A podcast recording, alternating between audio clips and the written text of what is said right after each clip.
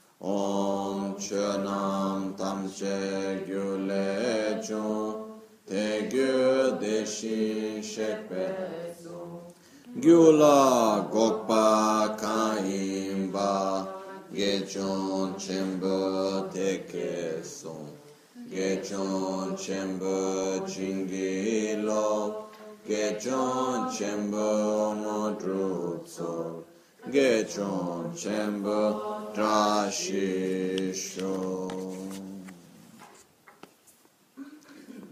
Sangye Chedan Tsoge Chonam La Chancho Pardo Dani Kyapso Chi. Dagi Chinso Gibe Tsonam Gi.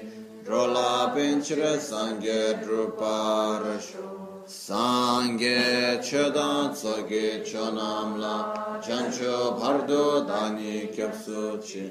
Dagi Choshe Gibe Tsonam Gi Drola Pinchre Sangye Druparasho Sangye Chedan Tsoge Chonam La Chancho Pardo Dani Kyapso Chi Dagi Choshe Gibe Tsonam Gi Drola Pinchre Sangye Druparasho In the Buddha, Dharma and Sangha, I take refuge until enlightenment. Through the practice of generosity and the other perfections, may I attain Buddhahood for the benefit of all sentient beings. Nel Buddha, nel Dharma e nel Sangha prendo rifugio fino all'illuminazione. Con la pratica della generosità e delle altre perfezioni possa io ottenere lo stato di Buddha per il beneficio di tutti gli esseri senzienti. Gyagar Ketu Bhagavate Prajna Paramita Hridaya Pekyato chumden dema sheragi paro tu chimbe nyingpo Dike chumden dema sheragi paro tu chimba la cha tselo Dike dake tepa tuchi na chumden de gyabo kap Chago pumbo rila gelongi gendun chenpo dan Chancho sembe gendun chenpo dan tabchik du shute te teye tse chum de samu nawa she chawe chegi namrangi tinge zinla nyumbra shu so yan te tse chancho semba semba chembo paba cherezi wancho kyan sheragi paro tu chimba samu Cheba nila nambra tashin pumbo ngabo teta laya ran shingi tomba nambra tao tene sangye gitu tsedan demba sharipu chancho semba semba chem. Paba cherezi wancho la dike che meso sharigi puarigi pumo kanla la sheragi parotu chim samo cheba chebra deba te chitra labra cha tege che me bata semba semba chembo paba cheresi wanju gi tsedandem sharatati pula dike che me so. Shari pu rigi pu rigi pu mo kan la la paro tu samo cheba cheba deba de didra nambra tawara chate pumbo ngabo deda rashingi tombra nambra yanda pra jesu tao so tomba o tomba ni so so sole kyan tomba ni shemai tomba nile kya so she mai no te shin tu tsorwa dan du she dan du che dan nambra she ba nam tomba o Sharipo tetawe na che tam che tomba ni te tseni meba ma keba ma kak tima meba tima dan chawa tiwa meba kanwa meba o. Sharipo tetawe na tomba ni la so me tsorwa me. Dushe me dushe na me nambra sheba me. Mi me nawa me na me che me lu me ye me so me dra me ti me ro me rekcha me che me to mi gi ka me bar ne yige kame yige nambra shebe kamge bhardo yame to marikpa me marikpa seba me bane gashi me kashi sepe pardo yame to teshin tu dunge wadan kunchun wadan gokbadan lame yeshe me toba me ma toba yame to shar teta we na chanchu semba nam toba mebe chir sheragi paro du chimba samo dila tenche nete semla triba mechi Tapa mede chinche lole shindu den nyange le e debe tarchinto. Tu sundu ngombra shube sange tamche kyan sheragi paru tu chimba laten. Lana meba yan dabra zobe janchu tu ngombra zobra sange so. Te tawe na sheragi paru tu chimbe nga. Rikpa chimbe nga, lana mebe nga. minyam padanyam penga dunge tamche rabdu shivara chepenga mitzum pena dembra shebra chate sheragi paro du chimpenga tayata gate gate para gate para sam gate bodhisoha Sharipo chancho semba semba chembo nangi Shiragi parutu chimba samo la labra chao tene chumden de dinge zin tele shende chancho semba semba che baba chere zi wancho la. Lekso she chawa chine lekso lekso rigi pu. Te te shino te te shinte chidra kyoge tempa te shinto shera ge paro tu chim samo la chebra chate deshin sheba namgya chesu yiramo Çamden de gidi gece kat fenet sedan den başarif Çanço semba semba çembo baba çerezi. Vançodan tam çedan den Kor teda dal hada midal hamai Çisara çebe çigde irante Çamden de gis umbala umbratı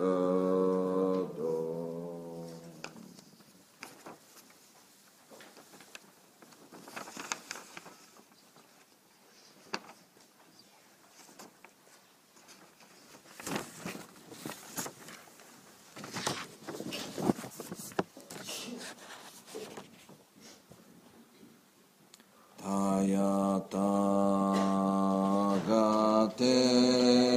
shari pu rigi pu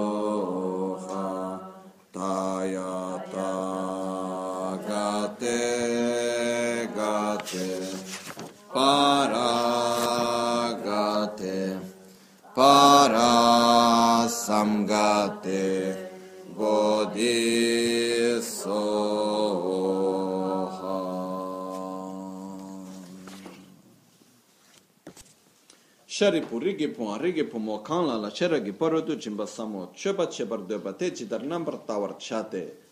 Pumbo ngabo teda kyang, rang shingi tomba nambar yandakbar chesu tao, suk tomba o tomba ni sukso, sule tomba ni kyang shemayin, sule kyang tomba ni shemayin, tomba ni le kyang suk kyang shemayin o.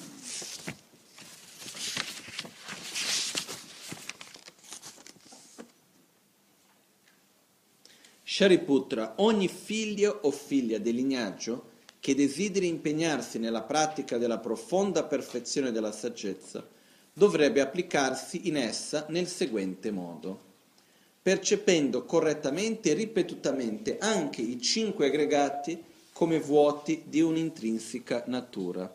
La forma è vuota, la vacuità è forma.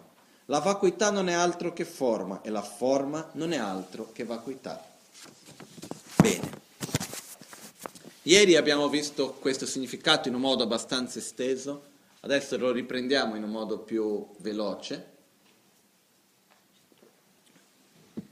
In questo passaggio, nel quale Shariputra comincia a dare la risposta, Avalokiteshvara comincia a dare la risposta a Shariputra di qual è il modo giusto di svilupparsi all'interno, di sviluppare la saggezza di seguire il percorso verso l'illuminazione, risponde, uh, innanzitutto la parte importante qua è quella nella quale viene detta Uh, percependo correttamente e ripetutamente che anche i cinque aggregati come vuoti di un'intrinseca natura.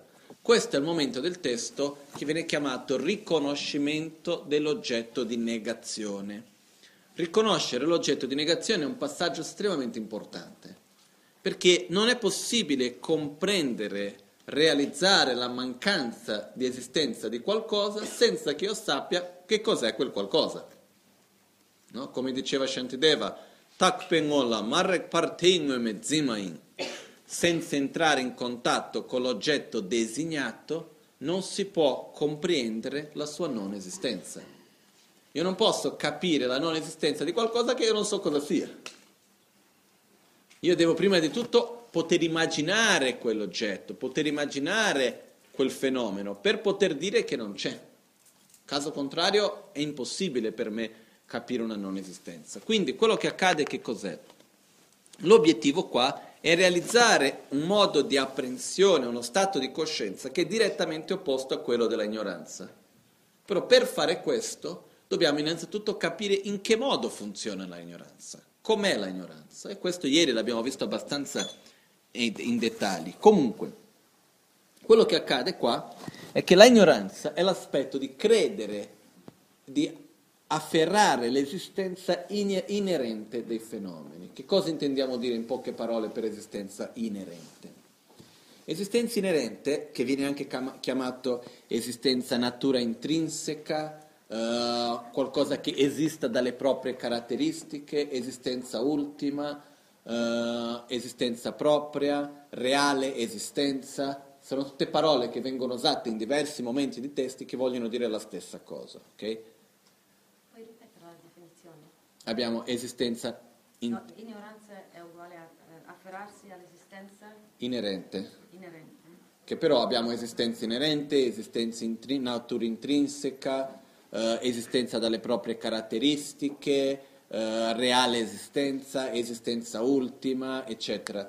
Queste sono tutte parole che vogliono dire la stessa cosa. Che cosa vogliono dire? Okay? La esistenza inerente, esistenza intrinseca, esistenza propria, esistenza ultima, esistere dalle proprie caratteristiche. Eh? No, no, ultima ci sono due cose. C'è la differenza tra quello che sarebbe la realtà ultima e qualcosa che esiste in modo ultimo, esistenza ultima, che sarebbe la differenza di uh, Tundam to Drupa, it, uh, Tundam Dempa e Tundam to Drupa in tibetano, no? che sarebbe la realtà ultima e la vacuità in sé. Qualcosa che esiste in modo ultimo viene riferito anche all'esistenza inerente stessa. No? Questo, questo è un punto che spesso si crea confusione, nel senso anche in tibetano stesso, no? Viene proprio messa la chiarezza per Cire. Tutti i fenomeni mancano di esistenza ultima, però la realtà ultima esiste. No? Questa è una definizione che viene fatta in questo modo. Comunque, quello che accade è, quando diciamo di esistenza inerente, a che cosa facciamo riferimento? Facciamo riferimento al fatto che qualco, cerchiamo di immaginare qualcosa che esistesse, no? No, mi viene da ridere una cosa, non c'entra niente con tutto ciò. Perché in tibetano, caso qualcosa venisse esistesse, si dice Takpeta Sowanto, Kesi Yoga Cena. E avevo questo mio amico al dibattito che quando lui diceva Kesi Yoga Cena vuol dire anche, sembra anche in caso tu facessi yoga, no? Sembra così in tibetano, non c'entra niente. Comunque, Kesi Yoga Cena, caso dovesse esistere, quello che accade è in che modo esisterebbe questo, no? In che modo esisterebbe la realtà inerente?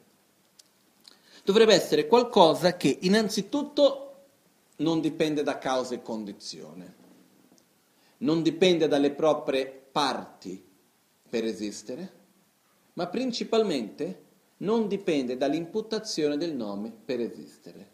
Cosa vuol dire? Che se un fenomeno esistesse in questo modo dovrebbe essere innanzitutto sempre uguale non cambiare mai.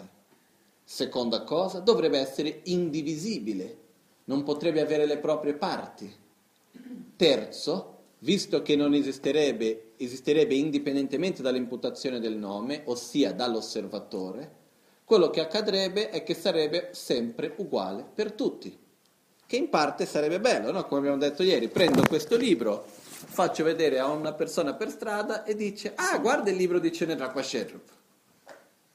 Perché? Perché se questo oggetto esistesse come libro di Cenedrakwa Shedrup, indipendentemente dall'imputazione del nome, questo vuol dire che uno dovrebbe essere capace di percepirlo così indipendentemente dalla propria conoscenza, dalla propria immagine mentale che uno vada a creare, cosa che in realtà non avviene. Quindi quello che succederebbe è che se esistesse un fenomeno che fosse di esistenza inerente, tutti dovrebbero percepirlo nello stesso identico modo questo fenomeno anche diventerebbe permanente, sarebbe indivisibile, non potrebbe mai trasformarsi, rimarrebbe sempre uguale. Quello che accade è che fenomeni così non esistono. Ok? Quindi per questo si dice tutti i fenomeni mancano di esistenza inerente, tutti i fenomeni sono vuoti di esistenza inerente. Allo stesso tempo, quello che accade, questo è un punto che siamo arrivati. Allo stesso tempo quello che accade è che però si dice che dobbiamo vedere tutti i fenomeni come il riflesso della luna in un placido lago. Dobbiamo vedere tutti i fenomeni come un'illusione, come un sogno, come un miraggio. Cosa vuol dire questo? Non vuol dire che i fenomeni non esistono e sono una semplice illusione in quanto non esistono, non è questo. Ma quello che accade è che quando abbiamo il riflesso della luna, tipo oggi è luna piena, se prendiamo in un lago senza nessun movimento, senza il vento, senza nulla, possiamo vedere il riflesso della luna sul lago, no? Quando vediamo il riflesso della luna, è possibile che uno veda lì e possa venire in mente, o meglio, la immagine della luna ci appare nel lago o no? Sì. È possibile che uno venga a pensare, guarda la luna nel lago? Nello stesso modo che quando si vede il riflesso del proprio volto in uno specchio, uno può pensare che il proprio volto è nello specchio. Ossia vede il riflesso di una persona e dice guarda la persona lì, invece è un riflesso. Possibile, no? Quello che succede è una cosa possibile. Sappiamo che è un'illusione, però è possibile, ci appare come tale. Nello stesso modo, se c'è un miraggio che mi sembra che ci sia l'acqua, posso credere che sia l'acqua. Nello stesso modo, mentre sto sognando, io posso o credere che sia realtà o essere consapevole che è un sogno. Okay? Nello stesso modo che quando io vedo un riflesso, Posso essere consapevole che è un riflesso, come posso credere che sia quell'oggetto che a me mi appare. Nello stesso modo, che cosa accade?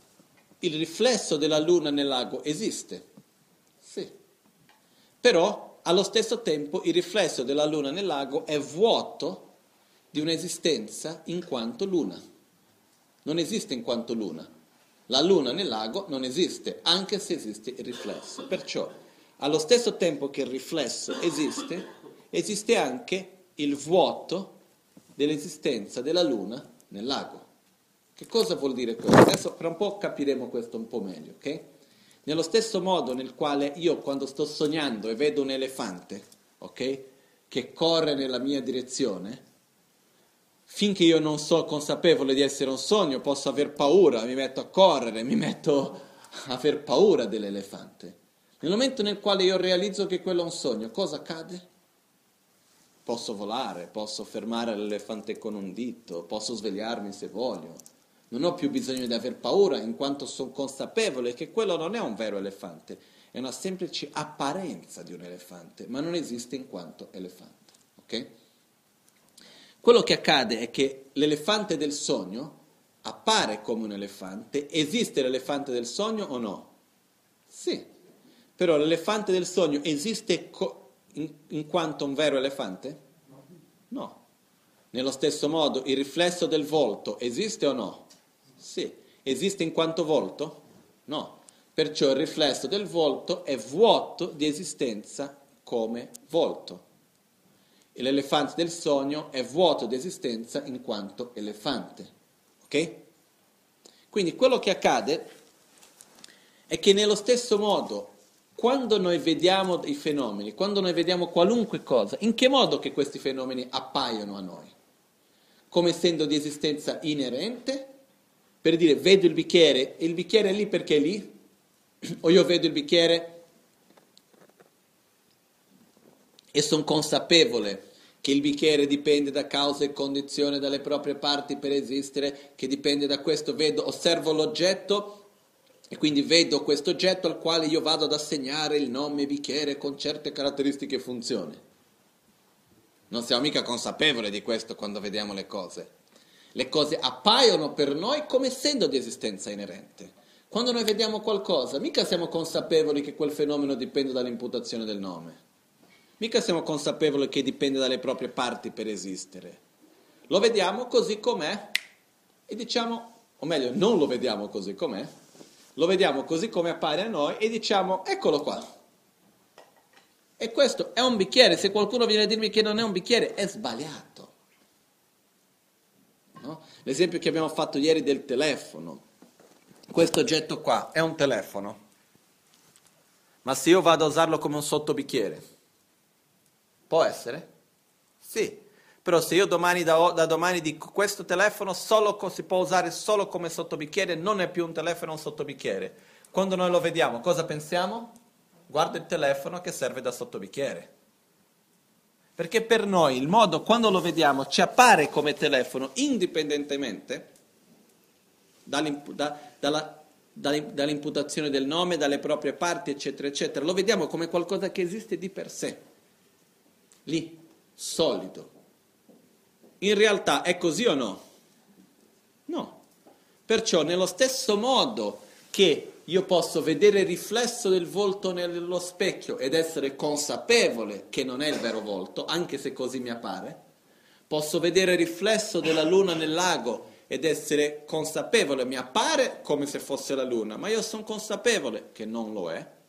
I fenomeni appaiono a noi come essendo di esistenza inerente, però possiamo essere consapevoli che non lo sono. Ok?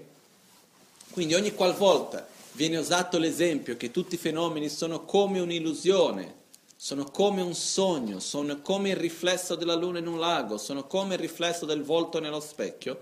Innanzitutto viene detto i fenomeni sono come un'illusione, perciò non sono un'illusione, ok? Qualcosa che si assomiglia vuol dire che non la è, non lo è. Ok? Perciò quello che accade quando noi diciamo che sono come un'illusione vuol dire che hanno una caratteristica che si assomiglia all'illusione. Qual è questa caratteristica? L'illusione è ciò che appare in un modo, ma che in realtà non lo è. I fenomeni ci appaiono come essendo di esistenza inerente, ma in realtà non lo sono. Ok? Perciò, allo stesso tempo, che cosa accade? Perché i fenomeni hanno due aspetti che viene chiamata la realtà convenzionale e la realtà ultima o la realtà assoluta. Okay? Quello che accade è questo, la realtà convenzionale del bicchiere qual è? È il fatto che sia un bicchiere, è il fatto che abbia caratteristiche, funzioni, che possa eseguire queste funzioni, che abbia un nome. Nel momento nel quale vado a dare un nome, insieme con il quale vado ad assegnare caratteristiche e funzioni, questa è la realtà convenzionale di quell'oggetto. Okay? Qual è la realtà ultima di questo stesso oggetto? Il fatto che sia vuoto di esistenza inerente. Il vuoto di esistenza inerente è la realtà ultima del bicchiere. Il bicchiere esiste perché? Perché è vuoto di esistenza inerente in quanto bicchiere. Perché esiste il vuoto di esistenza inerente del bicchiere? Perché esiste il bicchiere. Perciò la realtà ultima e realtà convenzionale sono complementari uno all'altro. Uno esiste perché l'altro esiste. Non sono di esistenza separata e indipendente uno dell'altro. Ok? Samsara e Nirvana mancano del benché minimo atomo di esistenza reale. Che cosa vuol dire esistenza reale? Esistenza inerente. Ok? Non è che non esistono, perché uno può dire mancano benché di un minimo atomo di esistenza reale, vuol dire non esistono. No, samsara e nirvana, tutto ciò che è puro e impuro, manca del benché minimo atomo di esistenza reale, di esistenza inerente, mentre causa ed effetto, interdipendenze, produzione interdipendente, operano infallibilmente. Chiediamo le vostre benedizioni per discernere la portata del pensiero del Nagarjuna, secondo il quale queste due cose, ossia la mancanza di esistenza inerente e l'interdipendenza, sono complementari e non in contraddizione reciproca. Questo è verso 108. Quindi quello che accade è che mancanza di esistenza inerente, che è realtà assoluta, ossia che è la vacuità in sé, e allo stesso tempo l'interdipendenza, che è il modo come i fenomeni esistono, che sarebbe la realtà convenzionale, sono complementari uno all'altro e non diversi. Perciò forma è vuoto, vuoto è forma. Ok? E qua parliamo di quelli che vengono uh, i quattro aspetti profondi vengono chiamati, che vengono, ci vengono detti qua nel Sutra del Cuore, nel quale viene detto la forma è vuoto, la forma è vacuità, la vacuità è forma. La vacuità non è altro che forma, la forma non è altro che vacuità. Ok? Quindi, quando noi andiamo a vedere questo, che cosa stiamo dicendo? La forma qua dobbiamo fare riferimento al corpo, ok? Al corpo e anche agli oggetti materiali esterni, ma in questo momento particolare fa riferimento al nostro corpo, ok? Perché si sta meditando sui cinque aggregati del corpo stesso noi, di, di, noi stessi. Quindi la forma, il corpo, è vuoto. Il corpo, l'aggregato della forma, manca di esistenza inerente. Ma allo stesso tempo il vuoto è forma. Che cosa vuol dire questo? La vacuità non esiste indipendentemente, il vuoto di esistenza inerente della, del, dell'aggregato della forma non esiste indipendentemente dall'aggregato della forma in sé. Uno dipende dall'altro per esistere, sono come due lati di una stessa moneta. Un lato dipende dall'altro per esistere, sono due cose diverse. Però se io tolgo uno, tolgo anche l'altro. Se prendo questo foglio qua, questo lato è diverso da questo, no? Però se io elimino uno, Posso mantenere l'altro? No. Ok? Nello stesso modo, quello che accade è che la forma è una cosa, il vuoto di esistenza inerente è un'altra. Ok? Innanzitutto dobbiamo sapere che il vuoto di esistenza inerente non esiste senza che ci sia un oggetto che a sua volta sia vuoto di esistenza inerente. Ok? Che viene chiamata tonshi in tibetano che è la base di vacuità. Ossia, se, se, se esiste il vuoto è perché qualcosa è vuota. Non c'è il vuoto e basta. Ok? Quindi che cosa succede? Perché ci sia il vuoto ci deve essere il qualcosa che a sua volta sia vuoto. In questo caso è la forma. In questo caso è l'aggregato della forma che è il corpo. Il corpo è vuoto e allo stesso tempo quello che succede, il vuoto è il corpo. Che cosa vuol dire questo? Il corpo manca di esistenza inerente e allo stesso tempo il vuoto di esistenza inerente esiste perché? Perché il corpo esiste. Uno dipende dall'altro per esistere, sono complementari. E quindi si dice ancora, la vacuità non è altro che forma, non dobbiamo andare a cercare la vacuità in un posto diverso. La vacuità del corpo dove si va a cercare? Nel corpo stesso. E dove si va a cercare il corpo? Nella vacuità del corpo. Ossia, il corpo esiste indipendentemente dal vuoto di esistenza inerente. Può esistere se non, non è vuoto di esistenza inerente? No. Perciò per trovare il corpo nel modo come esiste convenzionalmente, dobbiamo innanzitutto realizzare il suo vuoto di esistenza inerente. Nello stesso modo, per realizzare il vuoto di esistenza inerente, abbiamo bisogno di avere il corpo, se no non possiamo avere il vuoto d'esistenza inerente del corpo. Perciò il corpo è vuoto, la vacuità è il corpo. La vacuità non è altro che il corpo, la, uh, il corpo non è altro che la vacuità. In altre parole, seguiamo le parole del sutra, la forma è vuota, la forma è vacuità, la vacuità è forma. La vacuità non è altro che forma, la forma non è altro che vacuità. Ok? Sì. La forma è l'aggregato della forma. Qua quando si dice forma si fa riferimento all'aggregato della forma. L'aggregato della forma è il nostro corpo.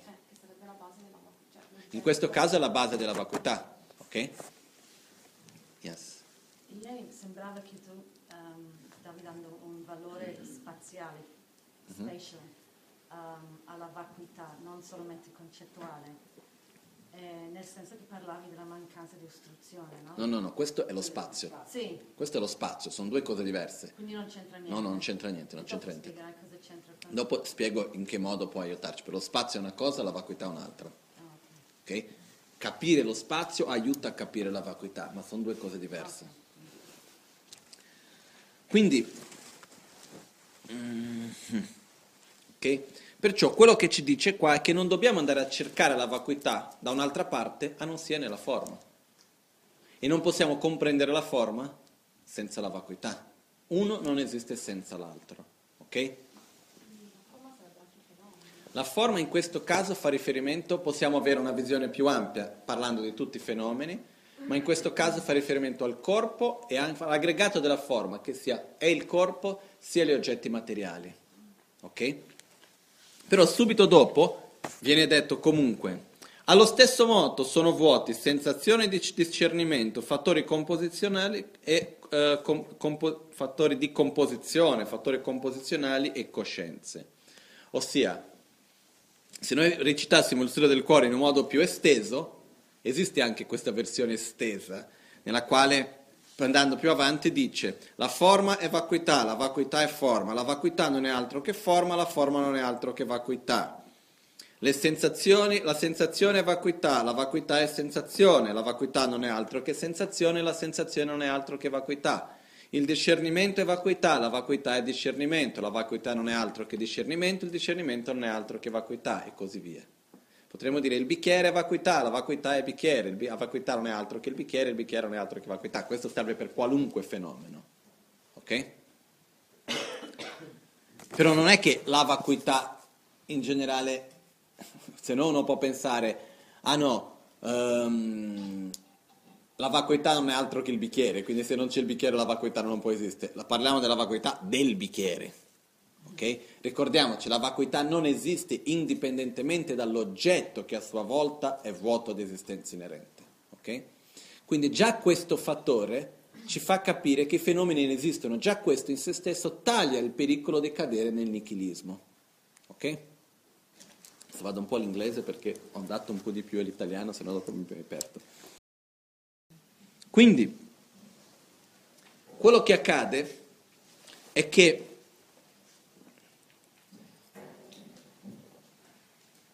Andiamo a vedere a un livello più pratico. Innanzitutto, quando noi abbiamo le nostre emozioni, che sono per esempio come la rabbia, la gelosia, l'invidia, il desiderio, l'attaccamento, la paura, l'arroganza, eccetera, eccetera, eccetera. Stiamo prendendo per spunto quelle negative, no? però anche quelle positive in realtà. Quello che accade è, prendiamo per esempio la rabbia. Io ho davanti a me il mio oggetto di rabbia, che può essere una persona, può essere una situazione, può essere un oggetto, possono essere tante cose. Siamo un po' folli, riusciamo ad arrabbiarci anche con gli oggetti, no? Per dire, sto camminando, do un calcio in mezzo a un angolo del muro, mi arrabbio con il muro. C'è chi lo fa. Perciò quello che accade è che indipendentemente di quale sia il nostro oggetto di rabbia, che ripeto può essere una situazione, può essere una persona, può essere un oggetto in se stesso.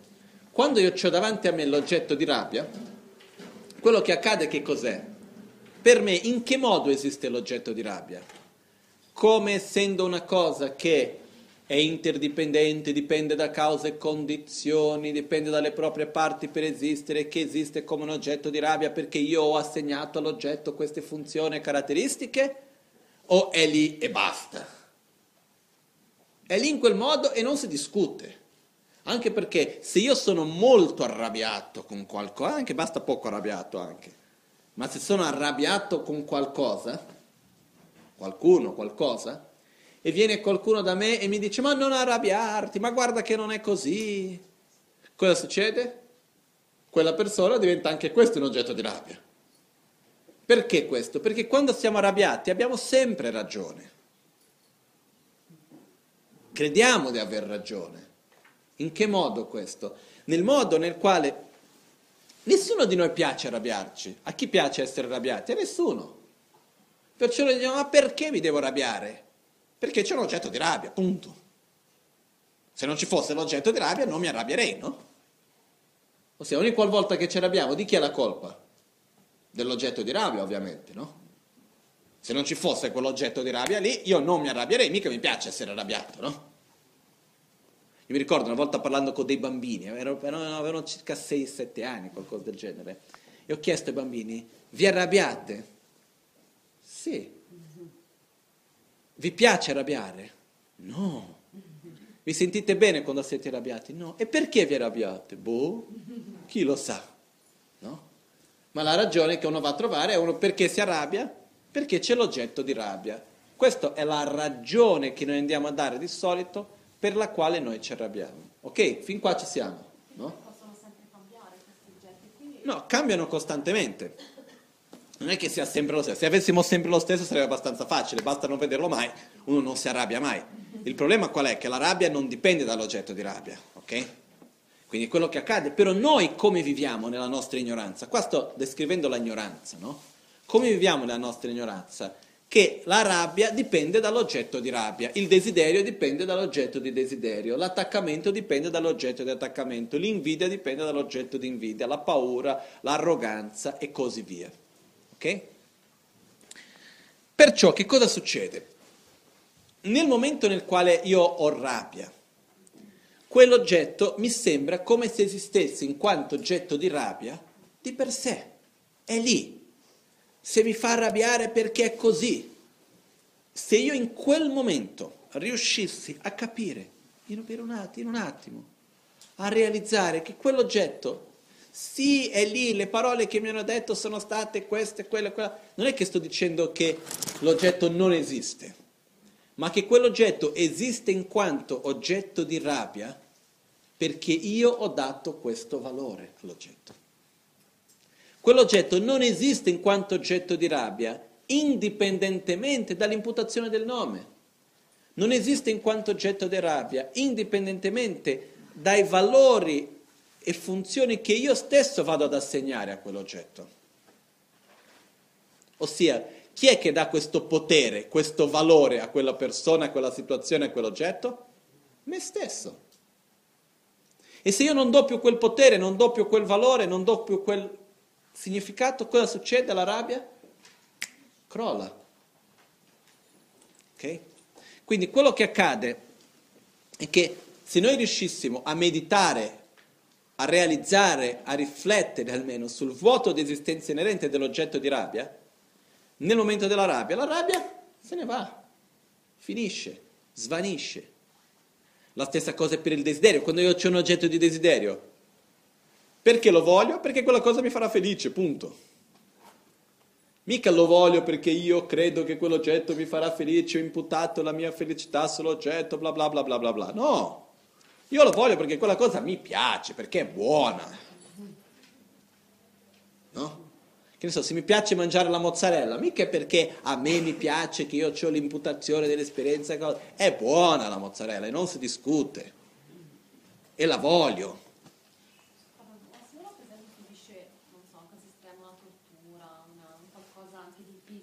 No, quello che succede, la sofferenza fisica in generale... Eh, non necessariamente. Qua dipende dai vari livelli di realizzazione che ognuno può avere. No? È possibile avere una realizzazione, se uno veramente realizza la vacuità perfettamente, la sofferenza non c'è più. Si elimina completamente la sofferenza anche davanti al dolore fisico. Um, perché il dolore è comunque una cosa mentale, prima di tutto. Il dolore non è fisico. Quello che succede è che il dolore è un impulso che viene dal nostro corpo, che viene dalla nostra mente, dipende il modo come il valore che noi andiamo a dare, il modo come noi andiamo a vivere quel dolore stesso. Ok? Però quello che accade innanzitutto è che, per esempio, c'era questa vita passata di Buddha, un bodhisattva, che si racconta che lui c'è stato un momento che è stato torturato e lui mentre torturava rigioiva, era torturato rigioiva, perché lui diceva possa tramite questo purificare il karma negativo che io ho accumulato. Lui ha detto che buono che vado a rinascere senza questo peso che ci avevo addosso di queste azioni che ho compiuto che vengono a manifestarsi tramite questa situazione. No? Quindi ci sono diversi livelli nel quale uno può vivere e vedere. La realtà è che nulla esiste indipendentemente dall'imputazione che noi stessi andiamo a dare addirittura anche gli oggetti ciò che ci crea sofferenza, anche le cose più grossolane come possa essere il dolore fisico. No? È chiaro che per arrivare qua chiediamo, ci vuole tanta realizzazione, non è che uno può far finta e via e basta, no? però la cosa importante qui da capire innanzitutto è quando noi abbiamo oggetti di avversione, oggetti di attaccamento, oggetti di invidia, e cominciamo dalle piccole avversioni, dalle piccole invidie, dalle cose quotidiane, ok? Che cosa? Perché è difficile pensare subito a eliminare la rabbia, meditare sull'odio essenzialmente di cose molto grosse. Cominciamo di quelle piccole. Cosa succede? Innanzitutto dobbiamo vedere come questi fenomeni veramente mancano di un'esistenza inerente, mancano di un'esistenza propria. Ok? Perciò non dobbiamo stare unicamente a vedere il vuoto di esistenza inerente del bicchiere, del fazzoletto, del, di qualunque cosa esterna. Buono anche perché ci aiuta a capire la logica, come mai ha vuoto di esistenza inerente, eccetera. Però dopo Dobbiamo prendere questa stessa conoscenza, questa stessa logica e rigirarla dove? Nelle nostre emozioni, nei nostri oggetti di attaccamento, di desiderio, di avversione, eccetera, eccetera. Per fare un esempio più chiaro, è così. Esiste una enorme differenza fra vedere questo oggetto come un telefono e quindi vedere il telefono come un sottobicchiere. Posso vedere il telefono come un sottobicchiere, no? Se io da oggi vengo e dico questo oggetto si chiama sottobicchiere, si usa per appoggiare il bicchiere, non si usa per altro. Ok? Qualcuno viene a casa mia a pranzo, ci sono tutti questi oggetti sotto i bicchieri. E noi diciamo, ma guarda questo quanto è fuori di testa. Quanto avrà speso per fare questi questi telefoni come sottobicchieri? Magari posso anche usare quelli vecchi, no? Li metto tutti lì come sottobicchieri. Che cosa succede? Quando noi lo vediamo, che cosa ci viene in mente? Il telefono che fa da sottobicchiere o ci viene in mente il sottobicchiere? Il telefono che fa da sottobicchiere, giusto? Che differenza c'è tra o meglio, c'è una differenza enorme tra vedere il telefono come sottobicchiere e vedere il sottobicchiere, punto e basta. È chiara questa differenza? Perché quando io vedo il telefono come sottobicchiere è perché io vedo quell'oggetto come esistendo come telefono inerentemente. Esiste come telefono in per sé, mica perché io l'ho, l'ho dato questo valore. Poi vado a dire anche che è un sottobicchiere. Però telefono rimane sempre perché nel mio modo di apprensione esiste come telefono dalle proprie caratteristiche e non perché io ho dato quel valore.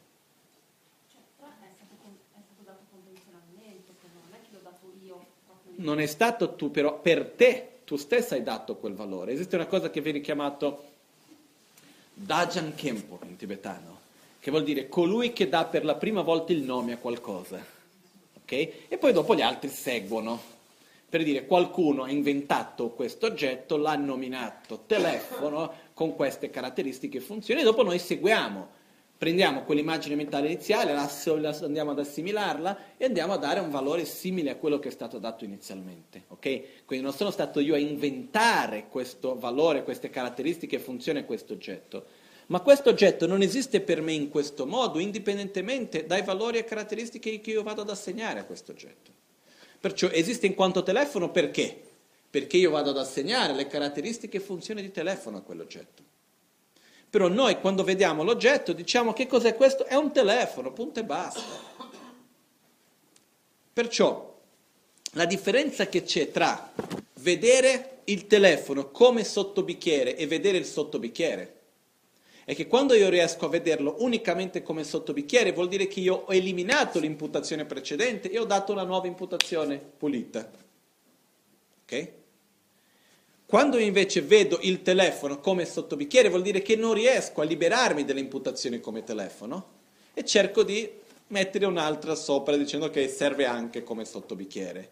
Però in realtà quando io non riesco a eliminare l'imputazione perché? Perché io vedo ferro, l'oggetto come se esiste di per sé in quel modo. Ok?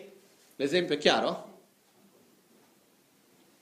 Adesso c'è una differenza enorme nello stesso modo fra vedere un oggetto di rabbia come un'opportunità di crescita, che è una cosa bellissima. Poter avere un oggetto di rabbia davanti a noi e invece di lasciarsi prendere dalla rabbia, dire guarda che questa, ok, respiri tre volte, che bella opportunità per praticare la pazienza. Ottimo, meraviglioso fare questo. Però c'è una differenza enorme fra vedere l'oggetto di rabbia come un'opportunità di crescita e vedere l'opportunità di crescita. C'è una differenza enorme tra vedere l'oggetto di rabbia come un oggetto di compassione e vedere lo stesso oggetto semplicemente come un oggetto di compassione. È enorme la differenza, ok? Perciò, come faccio io per prendere un oggetto di rabbia e poter trasformarlo in un oggetto di compassione? Devo innanzitutto realizzare che quell'oggetto non esiste come oggetto di rabbia di per sé. Che di solito cosa facciamo? Ah, non arrabbiarti, guarda che quella persona non ha detto questo veramente così, non intendeva dire questo, la cosa non è così come tu vuoi. Cerchiamo di trasformare l'oggetto da un oggetto di rabbia a un oggetto di compassione, come? Cambiando l'oggetto, non cambiando l'imputazione che viene da noi.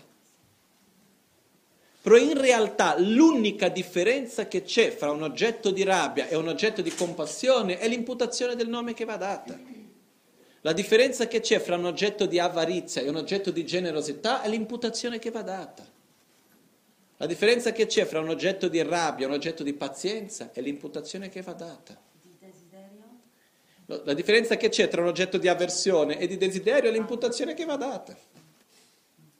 Allo stesso modo.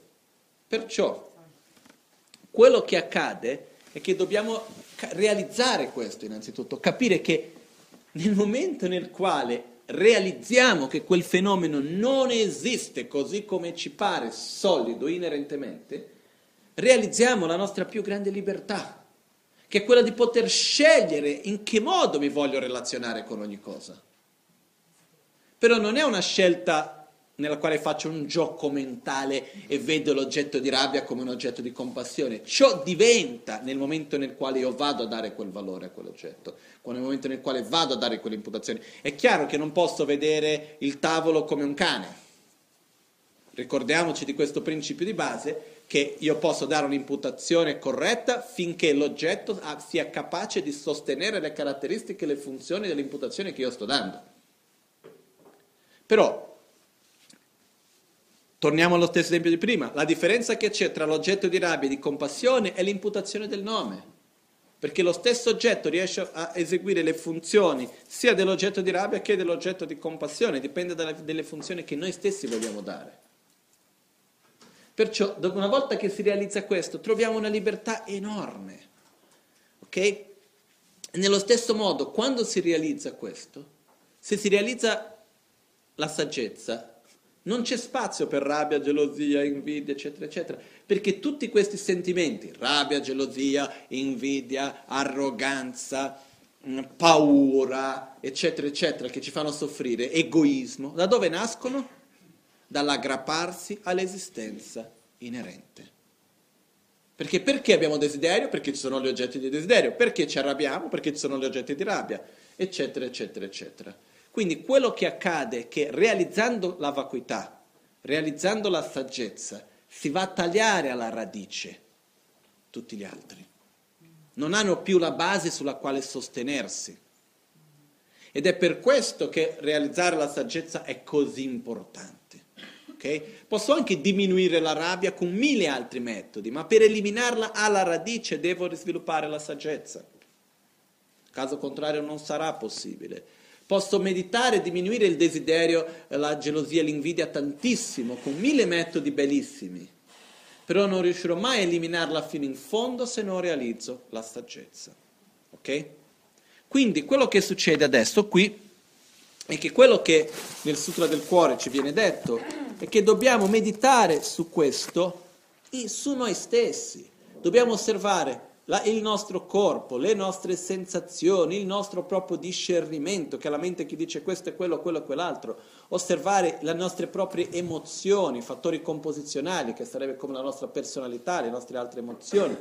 Dobbiamo osservare la nostra propria coscienza, il nostro flusso mentale e vedere che sia i nostri oggetti di percezione, sia la nostra mente stessa, sia le nostre sensazioni, sia noi stessi, siamo vuoti di esistenza inerente.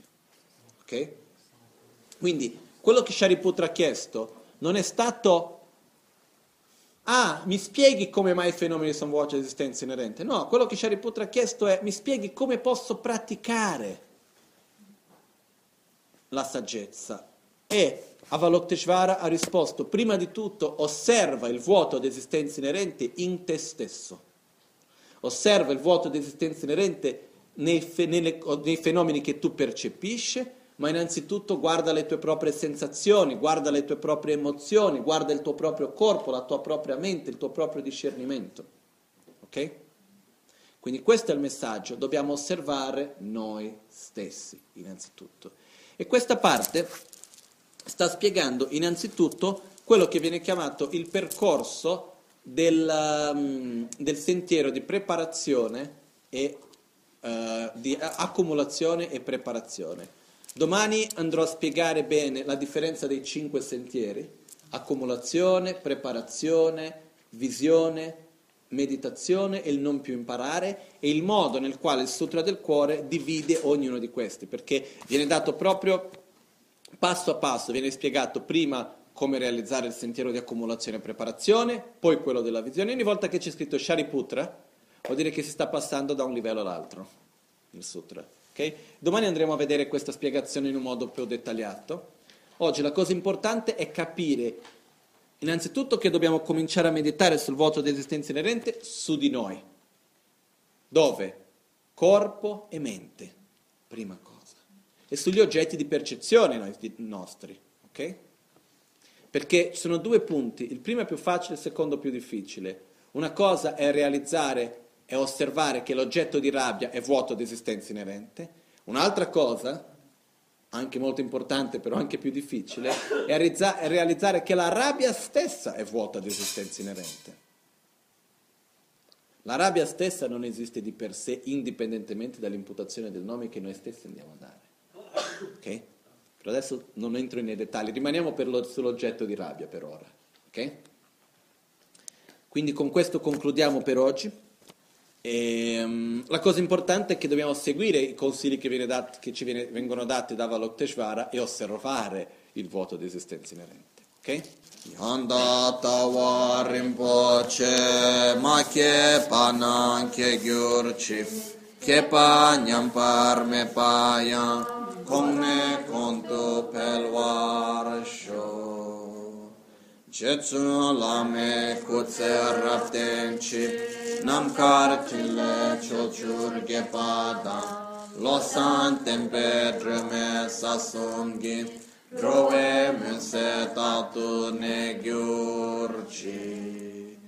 Chewa kuntu yanda lamada, Rame cheki pela longche chi Sada lamge yonde rabzone Dorje change kopa nyurto sho Nimo dele tsendele Nime kuyan dele Yitsen tatu dele pe Koncho sungi jingilo Koncho sungi no bruzzo Kuncho Sumge Prashisho. At dawn or dusk, at night or midday, may the three jewels grant us their blessings. May they help us to achieve all realizations and sprinkle the path of our lives with various signs of auspiciousness. All'alba o al tramonto, di notte o durante il giorno, possano i tre gioielli concederci le loro benedizioni possono aiutarci ad ottenere tutte le realizzazioni e cospargere il sentiero della nostra vita con molti segni di buon auspicio. Omon tamba lame sangye rinpoche, kyoba lame tamche rinpoche, rinpa lame gendo rinpoche, kyamne kuncho sumla che pabu. Locho sambo pagyo trashi pa, tuche tembe pege drulo zambe zebrace, pande lame shela chupab. Oma ahum, oma ahum, oma ahum.